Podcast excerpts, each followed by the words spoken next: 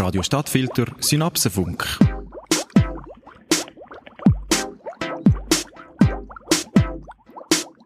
Gescheiter, du bist schlauer. Herzlich willkommen und ähm, hallo beim Synapsenfunk von Radio Stadtfilter. Eure Sendung für Wissens- und Zeitfragen. Heute wieder für euch am Mikro Martin Werner.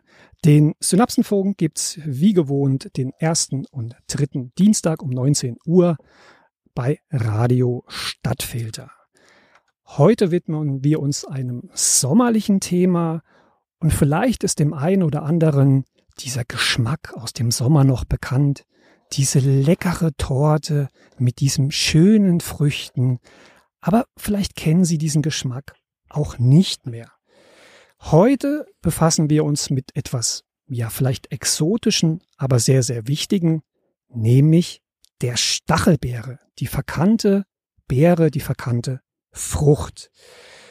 Beeren im Allgemeinen, aber insbesondere die Stachelbeere führt ja für unsere heutige Ernährung eigentlich ein Schattendasein.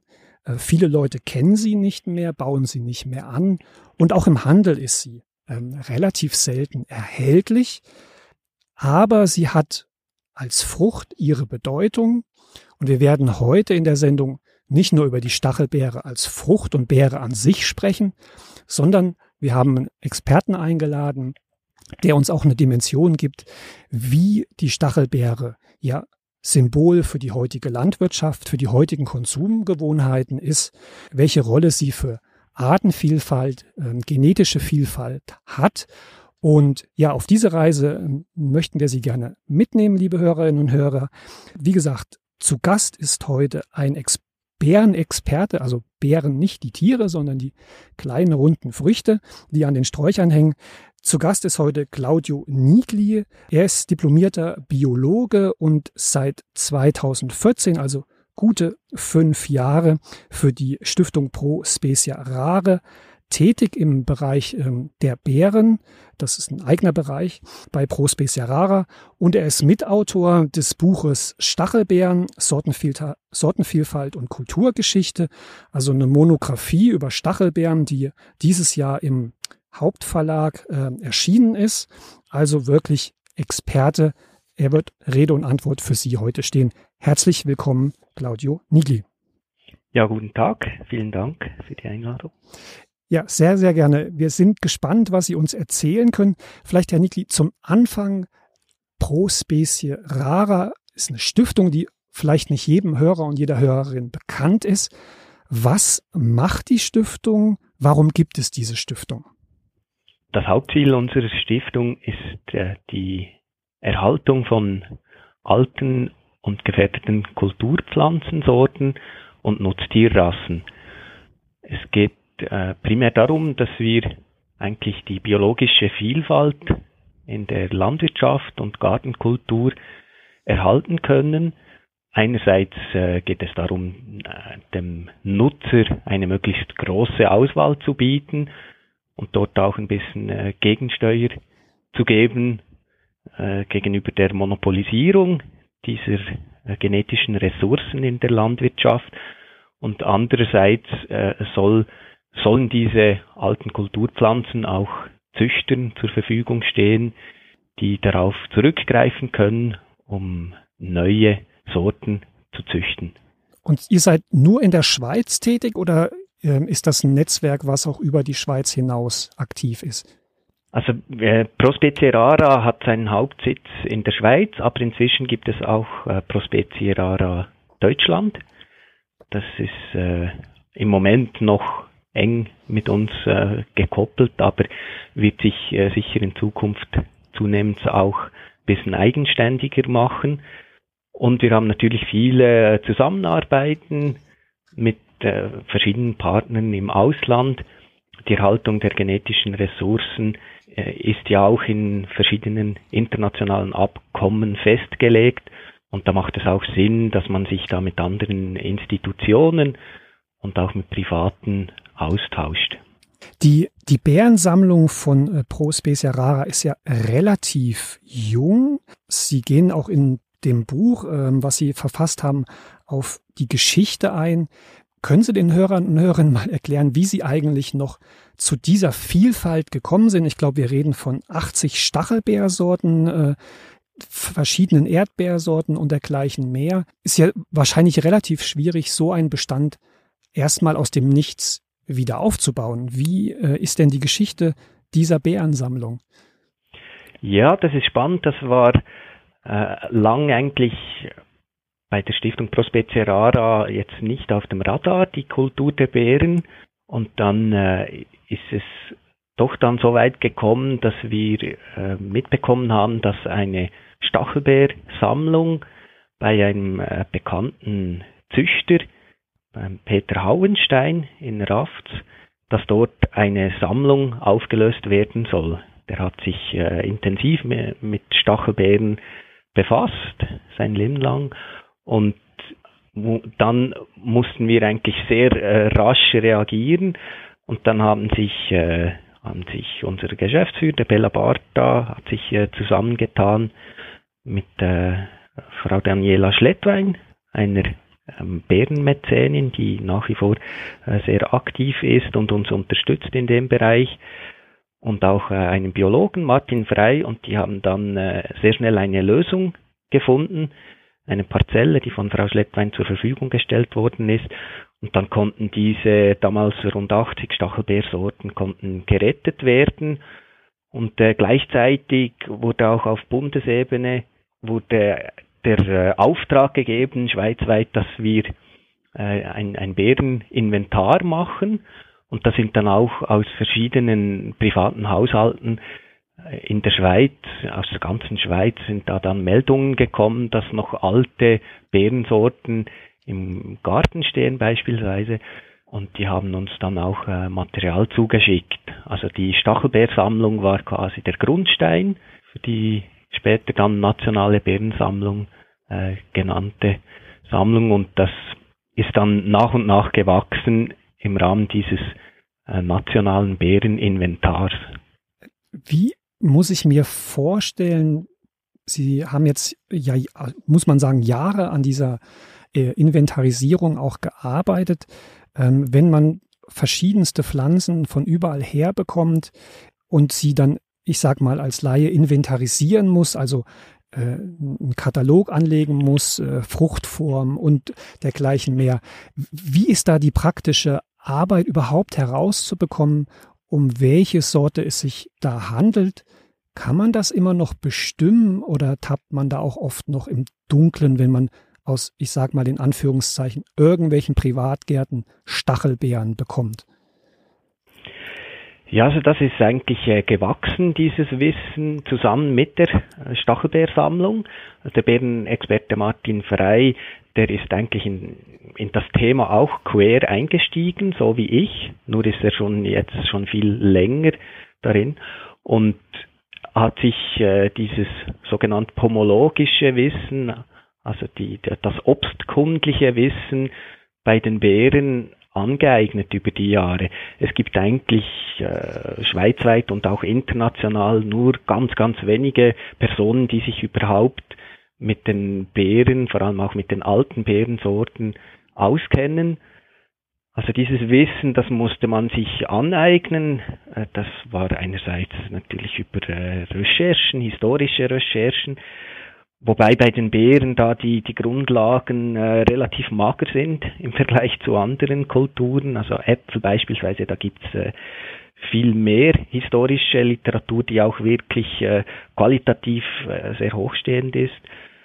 Und dann natürlich auch mit der äh, Beobachtung dieser Pflanzen, die uns zugesendet worden sind, zum Teil mit Namen, zum Teil ohne Namen, und so konnte sich Martin Frei und jetzt auch äh, ich langsam aber sicher können wir uns ein ähm, bisschen besser orientieren in dieser Sortenvielfalt. Wir wissen, auf welche Merkmale man achten muss, damit man Sorten, äh, wenn nicht gerade vielleicht bestimmen, zumindest dann abgrenzen oder ein bisschen einordnen können. Aber es bleibt eine äh, sehr ja, herausfordernde Arbeit eben auch weil die historische Dokumentation äh, ziemlich schlecht ist im Großen und Ganzen. Mhm. Also da, da, da, ist noch sehr viel Arbeit eigentlich offen und eben auch äh, Zusammenarbeit mit anderen äh, Genbanken. Ja. In, in Ihrem Buch fand ich es sehr spannend. Also soweit ich das nachvollziehen kann, kommen die Stachelbeere in ihrer Urform eigentlich aus dem mediterranen Raum. Aber die, die Hochblüte der Stachelbeere ist dann in England zu finden. Wie kam das und wie muss man sich das vorstellen? Also Sie schreiben, in, in, in England gab es richtige Stachelbeerschauen, also Hunderte im Jahr, wo wahrscheinlich Züchter ihr, äh, ihr Wissen ausgetauscht haben. Also wie kam die Stachelbeere vom Mittelmeerraum nach England, eigentlich ja, wo man sagt, eine, eine kühle Region. Wie ist da die Geschichte, dass eben England gerade so eine Züchtungshochburg gewesen ist, lange Jahre? Also zum Ursprung der äh, Stachelbeere, der Wildform, da gibt es äh, gibt's ein bisschen verschiedene Theorien. Ähm, das Mittelmeergebiet ist eigentlich nur in höheren Lagen überhaupt äh, ja, zu besiedeln durch die Stachelbeere. Man geht davon aus, dass sie äh, eine relativ breite, ursprünglich ziemlich große Verbreitung hatte in Europa, aber nur im, im gemäßigten Klima. Deshalb ist sie auch in, in niederen Lagen im äh, mediterranen Gebiet ist sie äh, nicht natürlicherweise verbreitet. Dort ist es ihr zu trocken und zu heiß. Wo aber äh, ursprünglich die Stachelbeere überall vorgekommen ist, äh, das äh, kann jetzt niemand ganz genau sagen. Es gibt äh, Wildvorkommen ähm, in fast ganz Europa, jedenfalls auch Zentral- und Nordeuropa, ähm, in gemäßigten, halbschattigen Habitaten, auch Auenwälder.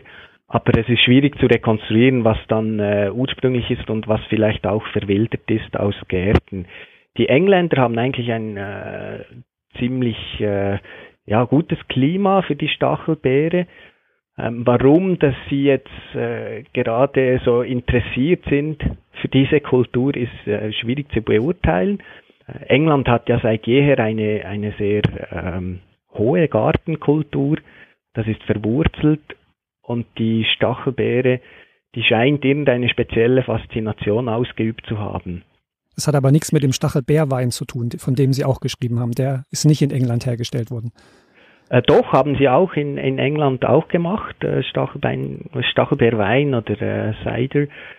Aber äh, dass es so viele Clubs gab, hat eher damit zu tun, dass allgemein in der Hortikultur, also in der, in der äh, Gartenkultur in England eigentlich üblich war, dass man Prämierungen macht, dass man sich da äh, auch kompetitiv misst und, und dadurch äh, hat irgendwie auch die Stachelbeere ihren, ihren Platz gefunden. Ich kann mir auch vorstellen, dass durch die äh, starke Bedornung äh, und diese Herausforderung eigentlich auch in der Kultur im Kontrast zu der äh, teilweise dann doch sehr schmackhaften, sehr äh, schön anzusehenden und großen Frucht, dass das auch wie einen besonderen Stellenwert hatte. Ich würde, bevor wir noch eine kleine Pause machen und einen Praxistipp zur Sendung bringen, noch eine Frage gerne stellen. Und zwar dieser Mythos. Wir, Sie sammeln jetzt alte Pflanzen. Sind denn die alten Pflanzen jetzt für den normalen Gärtner auch zu gebrauchen? Also sind sie schmackhaft? Kann man sie leicht anbauen? Oder sind neuere Züchtungen, auf die wir nach äh, der kleinen Pause dann noch eingehen, eigentlich die bessere Wahl? Ja, die Stachelbeeren sind äh, diesbezüglich ein bisschen ein Spezialfall. Es hat auch äh, seine Gründe, warum eigentlich der ganze Stachelbeerkult ein bisschen zusammengebrochen ist. Das war äh, Anfang des letzten Jahrhunderts, als äh, eine Krankheit aus Nordamerika eingeschleppt worden ist. Und äh, die europäischen traditionellen Sorten waren oder sind alle sehr anfällig für diese Krankheit. Das ist der amerikanische Stachelbeermehltau ähm, und die hiesigen Stachelbeeren haben kein natürliches Resistenzgen. Das heißt, äh, unterm Strich können wir die, die alten Stachelbeersorten leider nicht äh, unbedingt empfehlen, sondern gerade in, in biologischer Kultur, was denke ich mal ein Großteil der Hausgärten auch ist, äh, da, da muss man äh, sehr regelmäßig vorbeugend äh, spritzen. Das kann äh, mit, oder ich empfehle da äh, biologische Produkte, da gibt es verschiedene Möglichkeiten, beispielsweise ganz simple äh, Rezepte, die auf Backpulver basieren.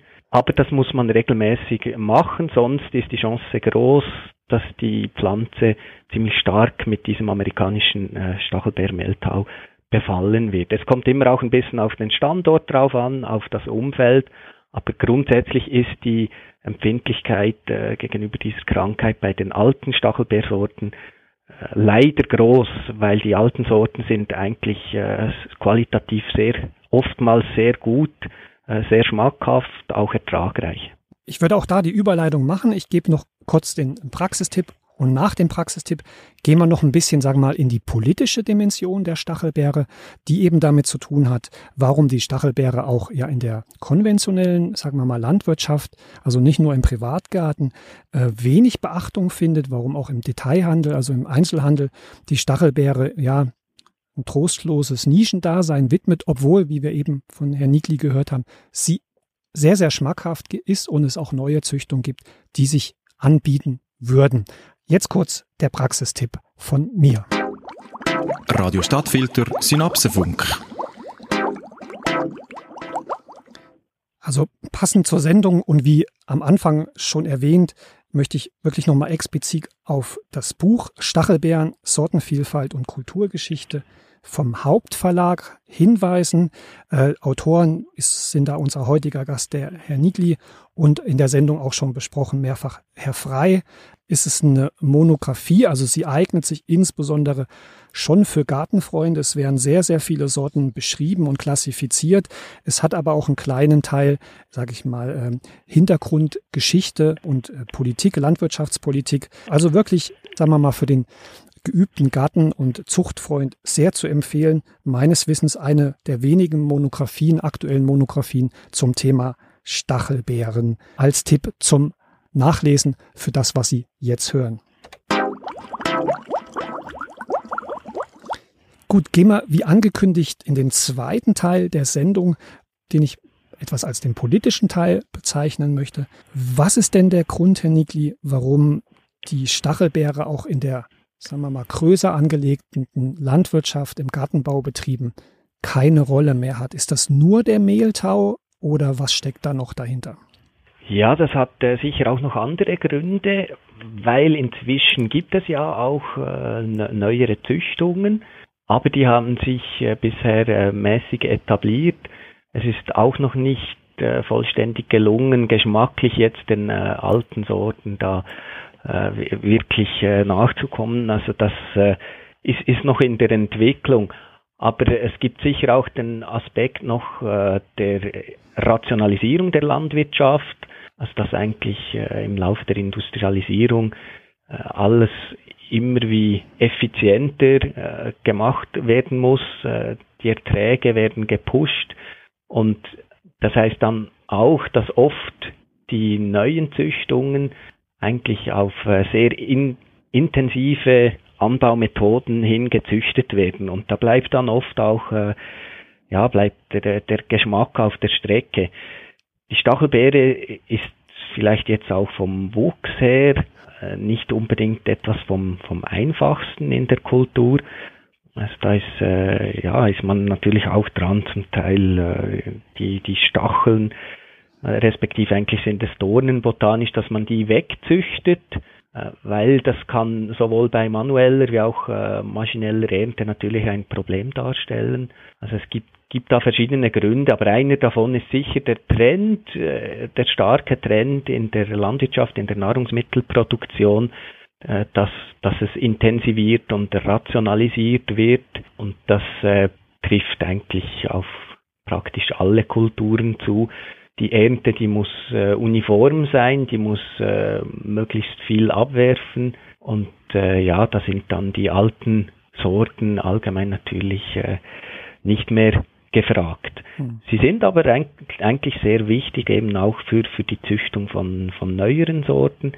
Und das Ganze ja, führt dann dazu, dass es sich massiv auch reduziert auf ein paar wenige moderne Sorten in der Produktion und die älteren Sorten oder sagen wir alternative Sorten, die haben dann nur noch äh, ein Dasein in, in Privatgärten.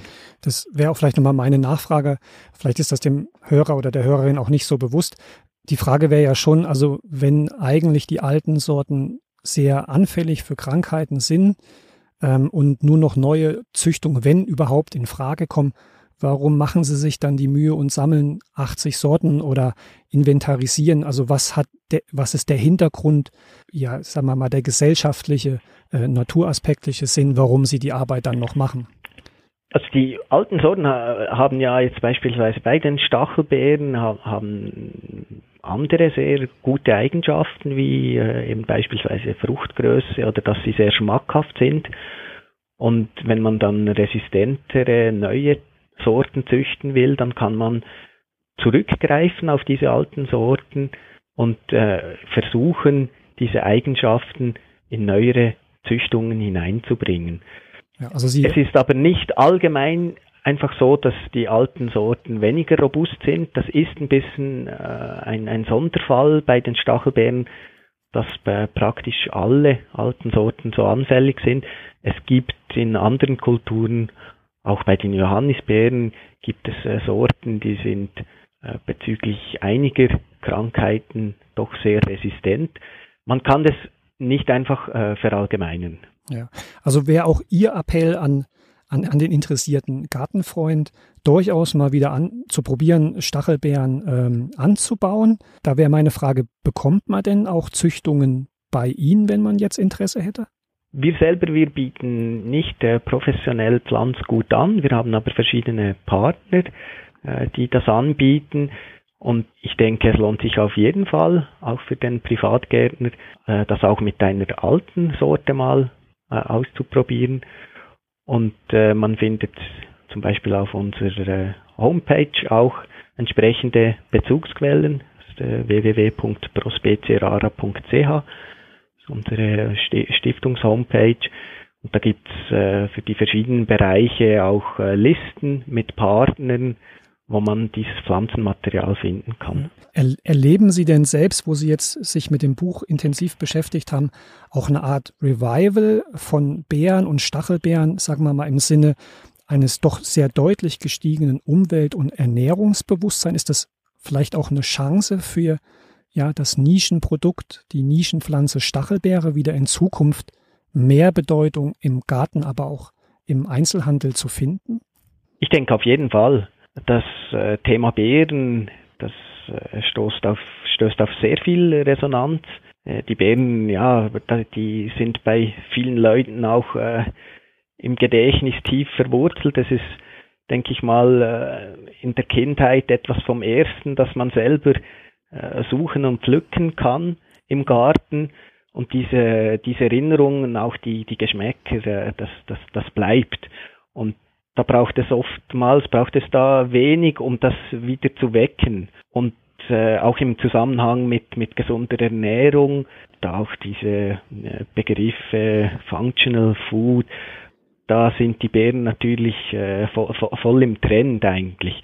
Aber ich denke, es sollte nicht einfach nur so von äh, Modeerscheinungen abhängen, sondern die Erhaltung der Biodiversität eben auch in der Landwirtschaft und nicht nur bei den Wildformen ist etwas, äh, das grundsätzlich einfach sehr wichtig ist, das äh, eigentlich für den Menschen, wenn man es mal äh, einen Schritt zurück macht und abstrahiert, einfach äh, enorm wichtig ist, dass diese Vielfalt erhalten bleibt.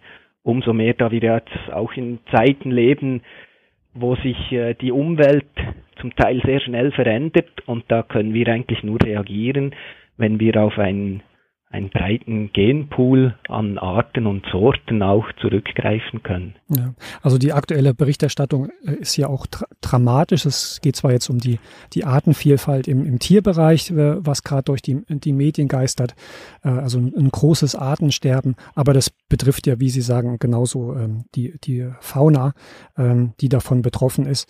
Ähm, deswegen sicherlich eine ganz wichtige Arbeit, die Sie da machen, um diesen Genpool zu erhalten. Aber wie gesagt, der ein oder andere unsere Hörer, äh, mag sich da ruhig dran beteiligen und die Stachelbeere wieder in den Garten aufnehmen. Ich hätte noch eine Frage, wenn ähm, wenn jetzt Hörerinnen und Hörer zuhören und sagen, nee, ich, ich habe ja schon Stachelbeeren, äh, ich habe da wahrscheinlich auch ein paar alte Sorten, ich habe einen Garten übernommen. Haben Sie denn noch Interesse an, an neuen Beeren in die äh, Zucht, in die Beerensammlung aufzunehmen oder wo ist da äh, sozusagen die Zukunftsplanung für die Bärensammlung? Ja, doch, auf jeden Fall. Also sehr gerne. Inzwischen machen wir es einfach so, wenn, äh, wenn, wenn sich noch äh, Leute melden, Privatgärtner, ähm, dass sie da noch alte Bestände haben, dass wir einfach äh, zuerst vielleicht mal ein, ein, ein, Foto antworten, damit wir uns ein Bild machen können. Je nachdem können wir äh, dann gerade sagen, ja, das ist äh, die und die Sorte, die haben wir schon in den Sammlungen. Und wenn es aber äh, etwas Unbekanntes, Interessantes ist, sind wir dann äh, sehr dankbar, ja, wenn wir auch äh, Material zugeschickt bekommen. Da gibt es dann sicher noch den einen oder anderen Tipp von uns, äh, wie man das am besten macht mit der äh, Übergabe des Materials. Aber äh, da äh, freuen wir uns immer wieder, ja, wenn da auch noch äh, alte, interessante Dinge auftauchen. Ja, ich bin sicher, da steht in dem einen oder anderen Garten noch äh, ein richtiger Schatz. Ich bedanke mich an der Stelle, Herr Nikli, für die Zeit und das Interview. Wir sind schon fast am Ende unserer Sendung. Vielleicht nochmal für die Hörerinnen und Hörer der Hinweis, also ist Stachelbeere ist nicht nur eine Beere, die wunderbar lecker schmeckt und wie wir gehört haben, sehr, sehr viele Kindheitserinnerungen bei Ihnen und auch bei mir äh, hervorruft. Der, die, die Kindheit im Garten und äh, der erste Stachelbeerkuchen sind sicherlich unvergessliche Erlebnisse. Es ist aber eben auch ein Symbol für ja die Artenvielfalt, die genetische Vielfalt und die Art und Weise, wie wir uns ernähren und wie wir mit unserer Umwelt vielleicht in Zukunft auch wieder deutlich bewusster umgehen sollten. Deswegen herzlichen Dank, Herr Nikli, für, für die Erläuterungen. Ganz, ganz lieben Dank. Und für Sie, liebe Hörerinnen und Hörer, der Hinweis, es gibt natürlich die Möglichkeit, Pro Specia Rara auch in seiner Arbeit zu unterstützen. Und zwar gibt es ein eigenes Gütesiegel, also Produkte, die diese Vielfalt wiedergeben, können Sie im Supermarkt, im Detailhandel mit einem ja, Logo-Zertifikat von Pro Specia Rara als Siegel erwerben und natürlich auch einfach mal auf die Website schauen. Es gibt verschiedene, sicherlich sehr, sehr spannende Angebote, aber auch Möglichkeiten, die Stiftung zu unterstützen. Mir verbleibt es nur, Ihnen wieder zu danken für das Zuhören. Ich hoffe, die Synapsen glühen wieder. Sie haben wieder ein bisschen was gelernt und gehen mit dem neuen Wissen frohgemut in den Abend. Bleiben Sie uns treu. Die nächste Sendung vom Synapsenfunk auf Radio Stadtfinder, Stadtfilter wie gewohnt in zwei Wochen und damit Ade und auf Wiederhören.